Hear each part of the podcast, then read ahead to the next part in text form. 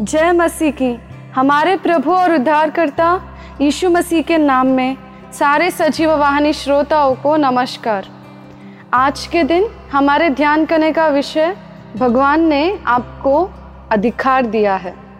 अगर कोई तकलीफ या कोई परेशानी आने से हम खामोश हो जाते हैं, चुपचाप बैठ जाते हैं, सोचते हैं कि हमें कोई अधिकार नहीं है इसके ऊपर।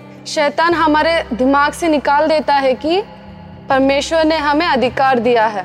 तो हमें एक चीज़ को कभी भूलना नहीं है कि जो कुछ भी आज के दिन हम तकलीफ़ों में होंगे, शायद कोई असाधारण सी चीज़ें हमारे ज़िंदगी में आ गई होंगी, पर हमें अधिकार दिया है परमेश्वर ने उसके ऊपर विजेता पाने के लिए। हमारे अंदर सामर्थ्य है।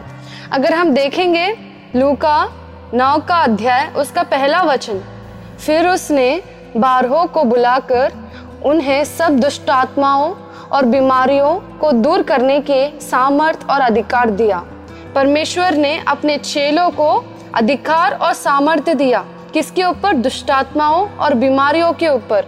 तो क्या आज के दिन आप किसी बीमारी से पीड़ित हैं या कोई दुष्ट आत्माएं आपको तंग कर रही हैं? तो आपके पास अधिकार है, क्योंकि आप यीशु मसीह में विश्वास करते हैं और इसके कारण आप मसीह के चेले बन गए। तो आप जैसे मसीह के चेले हैं, तो परमेश्वर ने आपको क्या दिया?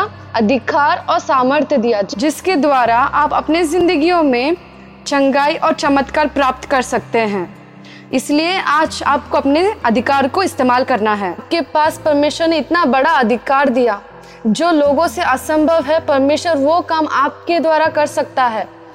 इसीलिए आप कभी निराश ना होइए। बात करिए उस पहाड़ से जो आपकी ज़िंदगी में खड़ा है, और बोलिए आपके अधिकार और सामर्थ्य जो परमेश्वर ने आपको दिया है।